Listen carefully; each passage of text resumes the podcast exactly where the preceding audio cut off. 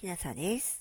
今回は長岡半太郎博士のアインシュタイン博士のこと後半を朗読させていただきます。目下、原子力の利用につき議論旺盛なるにあたり、最も注目すべきはエネルギー式である。これによれば、MC 事乗は E のごとくエネルギーである。MC 事乗は質量かける真空内の光の速度かける真空内の光の速度です。物質不滅とエネルギー不滅とは区別できないことが明らかである。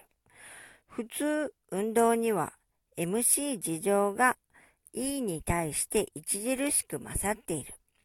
そのため、この式の意義が顕著に示されないが、原子となれば M、質量は至って微小であり、また、帯電微子の一塊である。これを解剖すれば、さらに微細な部分が存在し、核もまた複雑なる組織を有しているから、原子を探索し、その構造を小論する場合には、エネルギー式のありがたみを感じる。しかもその部分が動けば輻射を伴う。しかも X 線やガンマ線が出るときは、と真空内の、え、光の速度の自乗分のプランク定数かける速度は相当の数になるから、量子論を担ぎ出し、プランク工数によりて論拠を探さねばならぬ。これらの関連を熟考すれば、アインシュタインとプランクトが啓発した量子論と相対性原理とは、相配合して原子核の機構を決定し、これに潜むエネルギーを民衆の福祉に供するに至るだろう。されば工学に従事する人も、これらの理論を運用に返さねばならぬ自説が遠からず到来するだろう。アインシュタインは1922年に本邦に来遊し、著書で講演したから、その風貌が記憶にある読者も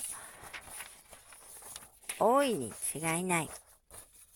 微丈夫の感があるけれども、純欧州人でないことは判然している。細君は子作りで、しとやかな婦人であった。夫の挙動につき細心な注意を加えていた。文学を好み、巧みに英語を話した。アインシュタインは喫煙家で、パイプをめったに手から離さなかったが、タバコは粗末なもので、あまり体に害を及ぼしそうにも見えなかった。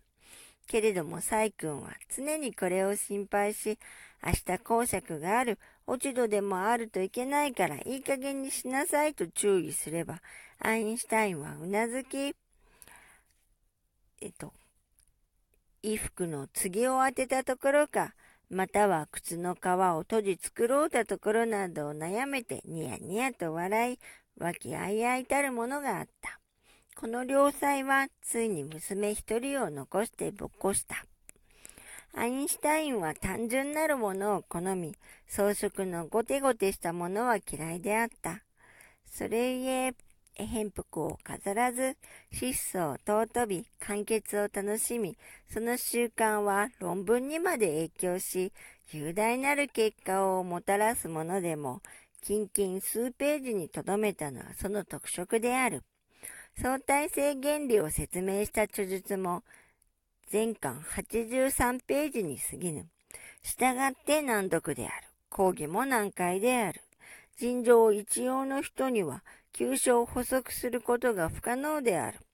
これがその主張する議論の、えっ、と、電波が、えっ、と、痴漢であった原因であろう。なかなか広まらなかった原因であろう。アインシュタインは性淡白であるから、お世辞を言うことは稀である。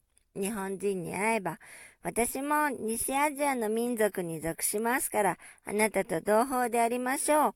くらいの単純なものである。しかし、彼の民族愛は半本である。違う違う。見た目、彼の民族愛は長本である。すなわちザイオニストの一人であれば、政治思想に富んでいる。従って交際も広く、たくさんの書籍も読んでいる。蔵書も宅に行けばことごとくある。それが物理学や数学の章のみに限られていない。ヘブライ語で表された書棚がかなりある。えっ、ー、と、ヘブライ語で表された書籍がかなりある。文学書もある。要は試みに文学書であなたの単独されるものは何ですか？と問うたところ、それはカラマゾフの兄弟であると答えた。これで読者は彼の趣味が、えー、どこにあるかを接せられるであろう。彼は文学以外に音楽を楽しみ、バイオリンの名手である。あるドイツ人は批評して、彼がもし相対性で名声を上げなかったならば、今頃は楽団に喝采を博しているだろうと語った。英雄傍受予感ありとのことわざに漏れず、アインシュタインはベルリンよりキール港に赴き、小さなヨットを操縦し、風の受け具合を物理的に考え、創価術を研究して熟達した話がある。しかしこれは病気保養の目的であったらしい。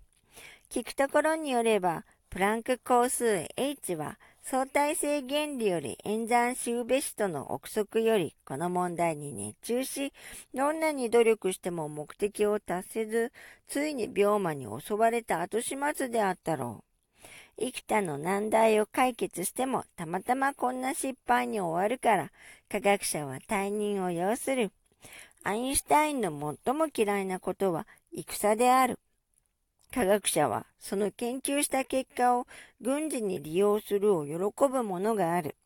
彼らは人道をわきまえざる傍観であると罵り、かつて平和論者の会議にその趣旨を開陳した。また日本に来た時、大学に貨幣学科の儲けあるを聞き、身震いして恐怖の念を暗示した。